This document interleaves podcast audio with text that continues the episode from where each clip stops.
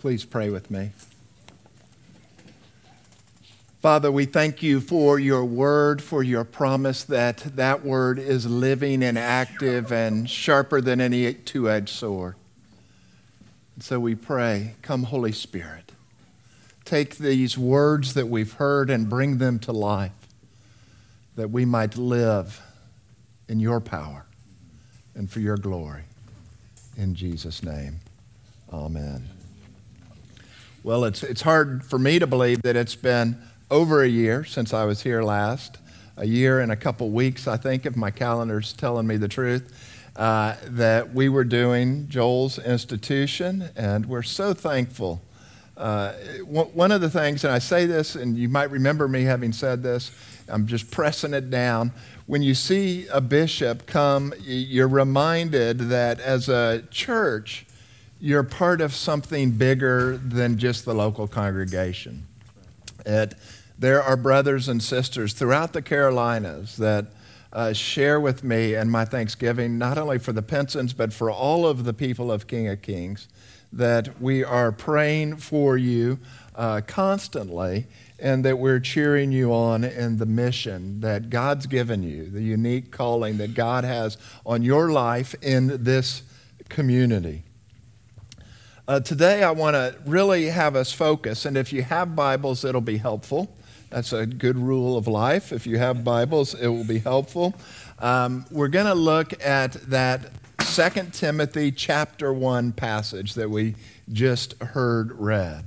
This is uh, certainly the Apostle Paul's last letter uh, to Timothy, but it's most likely Paul's last letter written in the New Testament.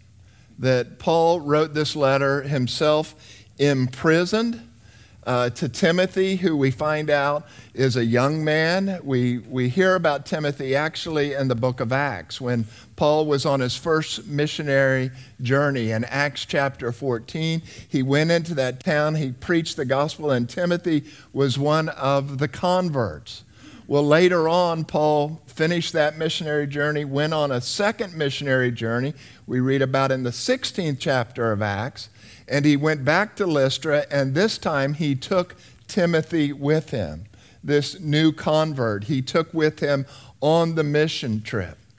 And what we learn about Timothy uh, in uh, not only what we read in Acts, but also in Paul's letters to Timothy, is that he was a young man, probably by this time, maybe just over 30 years old he was frail. He had what Paul called frequent ailments. He was dealing with something, and he was timid. That, that he was, I don't know, an introvert. He was kind of inward. He was a timid guy. And we hear Paul time and time again kind of call that out. But they had a very special relationship. And it makes me wonder uh, in our time and in our generation, you know, who are the Timothys?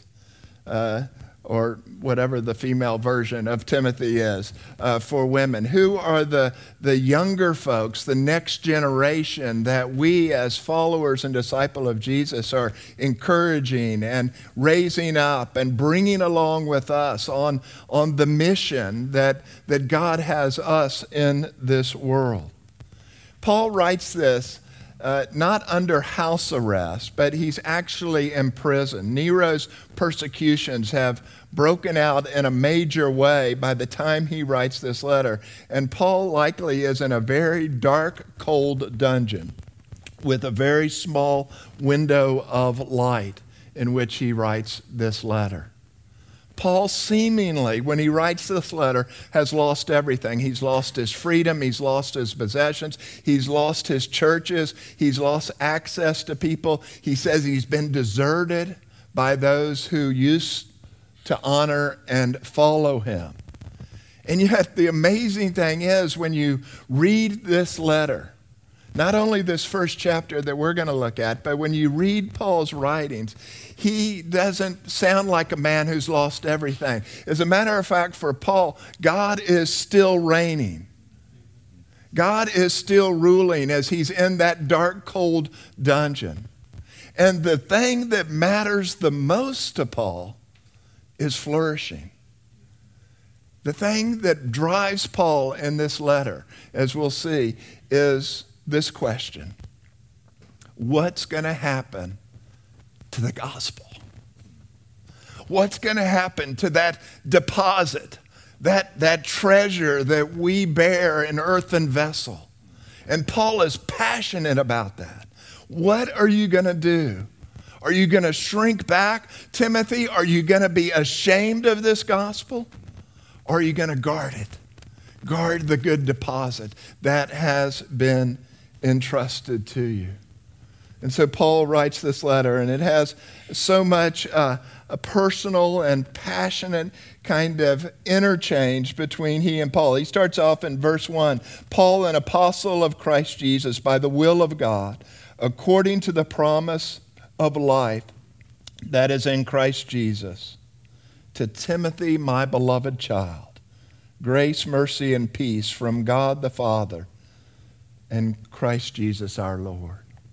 Paul's writing to Timothy as his beloved child. He sees him as a, a child in the faith. He sees him as one that he loves, that, that he goes on to share, that he, he has tears over when he thinks about him. This is Paul's last will and testament. I don't know if you've ever had the opportunity to be at the kind of uh, alongside the deathbed of a relative or a friend. But those words are the most important words. And this is Paul's last will and testament. These are the, the last concerns. This is Paul's heart. At the end of his life, he says, I've run the race, I've fought the fight. He's going to go on and say in this letter. And, and, and it's very likely that, that it was this imprisonment that led to his execution. And so we get the kind of burning pulse of, of what's going on in Paul. And for Paul, it was all about this gospel, this, this faith. Jesus talked about it in the gospel reading we heard today. He said, it's not so much the amount of faith you have, but, but the object of your faith. And for Paul, the object of his faith was this gospel of Jesus Christ. It was the person of Jesus Christ. It was what Jesus had accomplished in, in his life among us and his death for us and his resurrection and ascension to the right hand of the Father.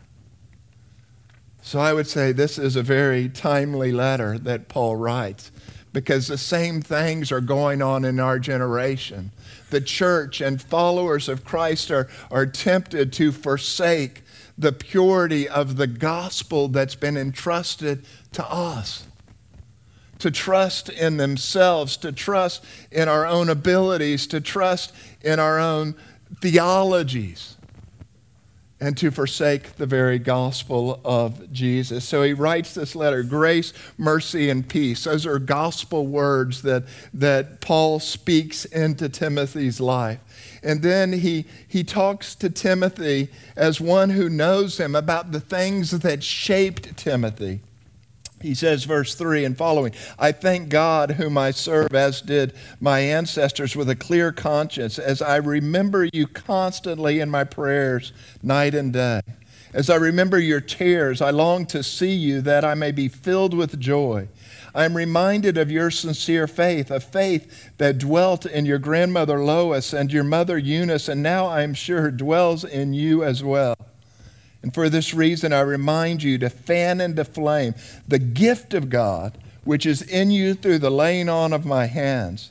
For God gave us a spirit not of fear, but of power and love and self control.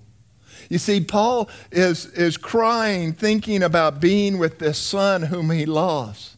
He's in tears, longing to, to be with him, but, but he understands that, that Timothy has been shaped and formed by different influences in his life. And as he spells this out, he, he kind of he names them all. And, and the first, and this is so important for us to hear as parents, was his upbringing.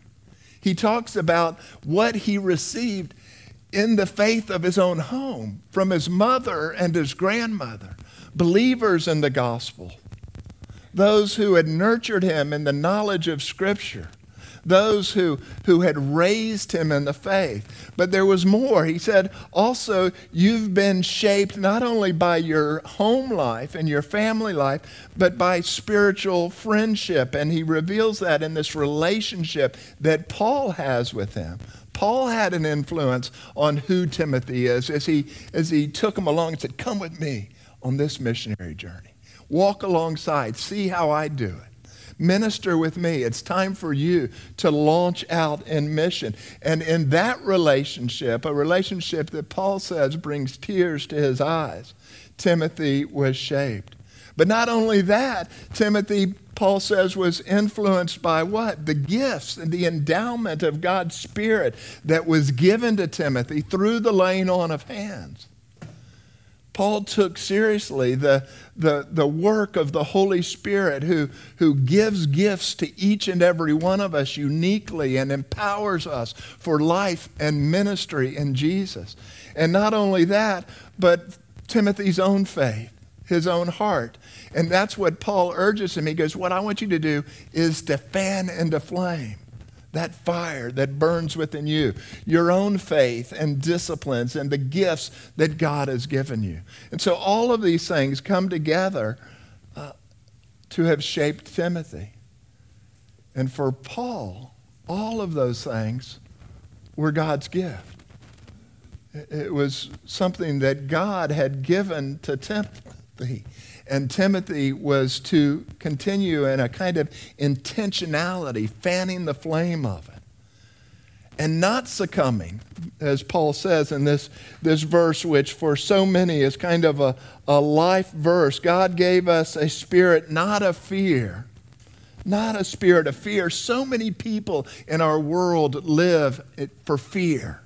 Fear's the motivation fear of scarcity, fear that something bad's going to happen, fear of illness, fear of death, fear of what people think. And Paul says that's not what this gospel's about. What this gospel about is, is love and power and self-control.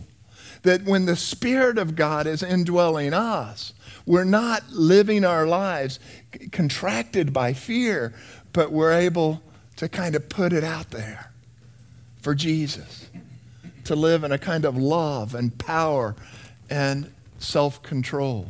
That these are all gifts of the Spirit given for us, and we live out of His resources. Paul continues in verse 8. He says, Therefore, because of all this, because of who you are, because of what God's doing in your life, do not be ashamed of the testimony about our Lord. See, there was a fear there. There was a temptation there to somehow be ashamed of the testimony of our Lord Jesus Christ. He goes on, nor of me his prisoner.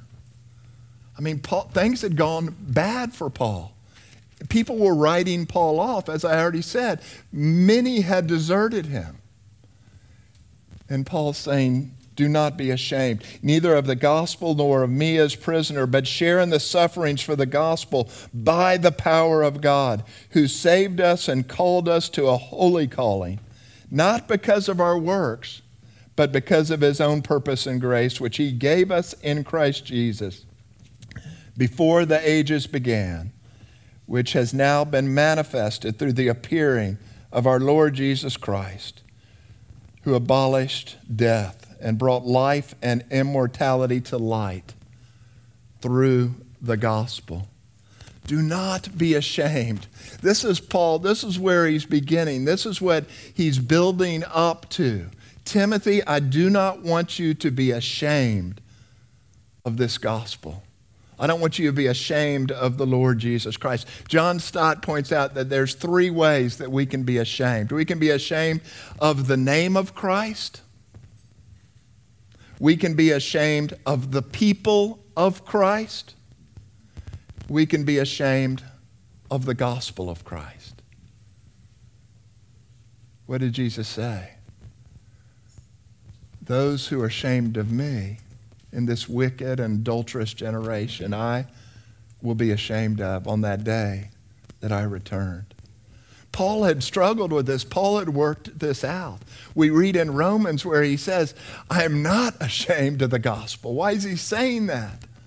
Because he could have been. I am not ashamed of God, the gospel, but it's the power of God unto salvation. And so he's saying, This gospel is everything, Timothy.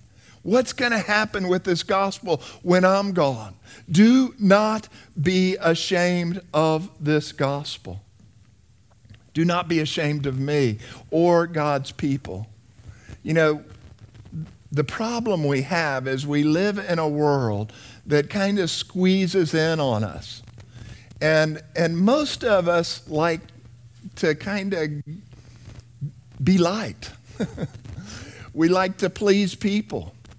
And so when we're in our places of work or our neighborhoods or our social circles, we're in conversations with friends, the name of Jesus comes up and things get a little uncomfortable. It's easy to shrink back in those moments.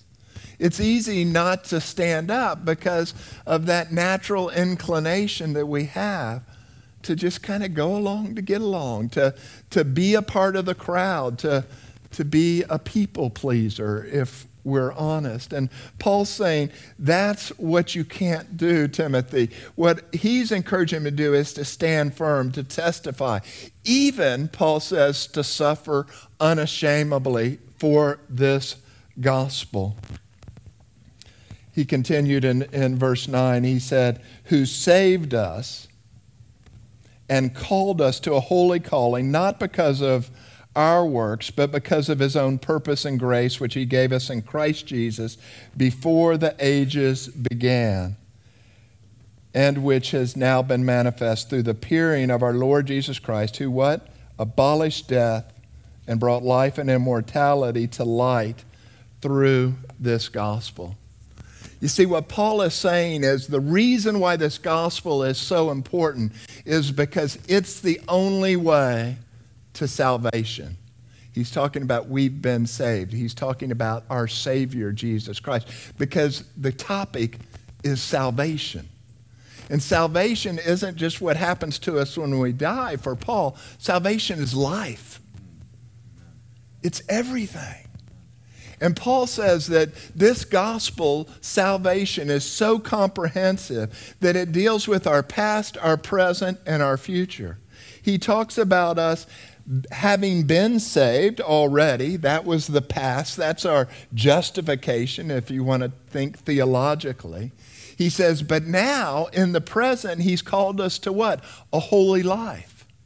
That in the power of his Spirit, we're to live lives that begin to reflect the character and likeness of the one we follow, of Jesus. And so that's the, the sanctification but then he says, we're also being saved because he's brought us to life and immortality. Okay? He's, he's, he's brought us into immortality. Well, I, I'm still pretty mortal, I think. And I think you probably are too. Maybe some of y'all are amazing, I don't know. But, but what's waiting for us is immortality, and that's glorification. And so, this comprehensive life that Jesus has for us deals with our past, it's active in our present, and it's called us to this glorious future. And Paul says that's what's at stake in this gospel. It's, it's all of your life. He's not saying, come on, uh, live a mediocre life, Timothy. Just kind of get along. No, he's saying, go for it. Live all out for Jesus. He's not saying, Timothy, just do the best you can do, live that kind of life. No, he's not saying that either. Because the, he, he said very clearly the source of this was not our own works. That we're not relying on what we can do, but we're relying for this salvation based upon what he's already done, upon who Jesus Christ is. And so he calls Timothy to live into the fullness of that. It has nothing to do with our own merit, our own charm, our own good looks. It's none of that. It's all gift.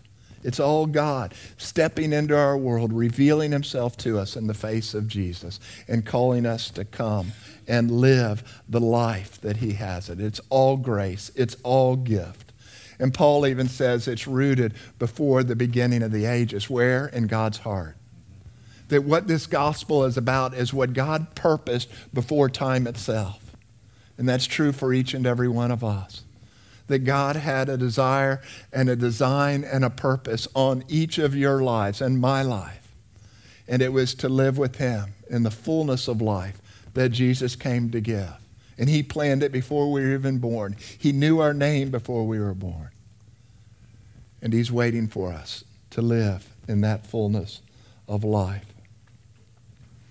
Paul says He's abolished death. And I think that's probably the one word that sums up the human predicament, isn't it? Death. Paul says it in Romans the wages of sin is death. But the free gift of God is eternal life. Death, physical death, spiritual death, eternal death.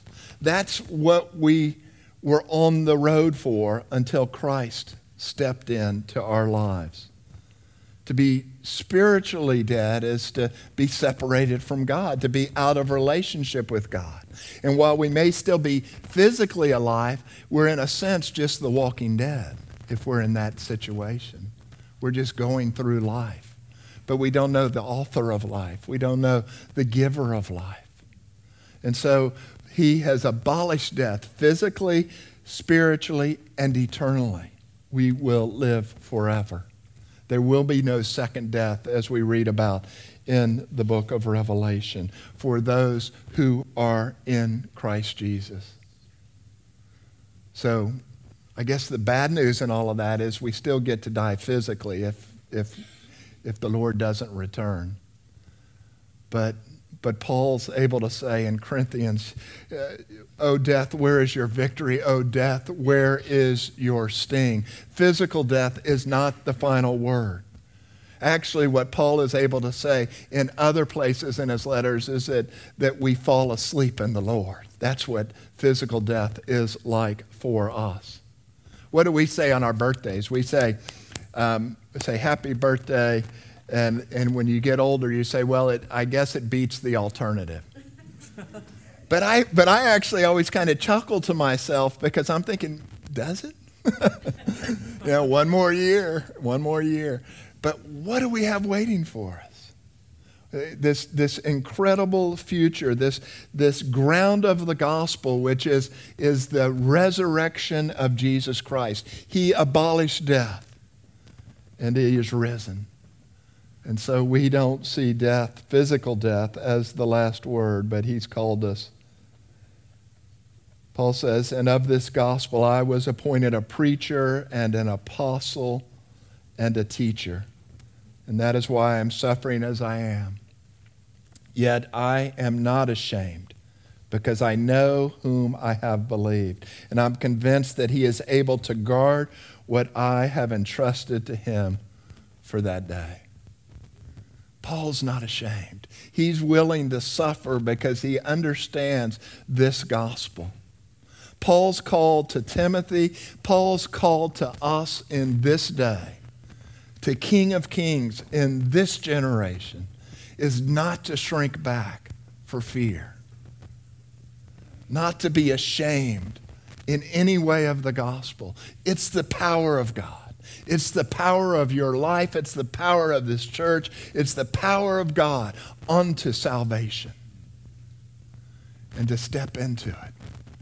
And not only step into it and receive it, because that's all we can do. It's a gift. But to guard it. To guard it. And not only to guard it, but to give it away. Isn't that where Paul's going? He wants us to, to take this gospel and not, not guard it like put it in the vault, not put a light under a bushel, but put it out. And that's what we're called to do in the church, is to take this gospel, this good news, not only individually, but corporately as a people, and somehow put this gospel, this message on display that the world, that the unbelieving world can see and hear, and by God's grace, just like He saved us, bring folks in to that family. Let us pray. Father God, we thank you for this gospel. I thank you, Lord, for the Apostle Paul's passion for this gospel. May you fan into flame that, that passion within each of us, within this congregation and this people, Lord, that, that we might see the power of God at work in this generation, that we might see lives touched and changed through this gospel more and more for your glory. We thank you that we have your word that reveals to us your eternal purposes. May we not be ashamed. May we not shrink back in fear. May we advance this gospel in this generation to the glory of Jesus Christ our Lord. Amen.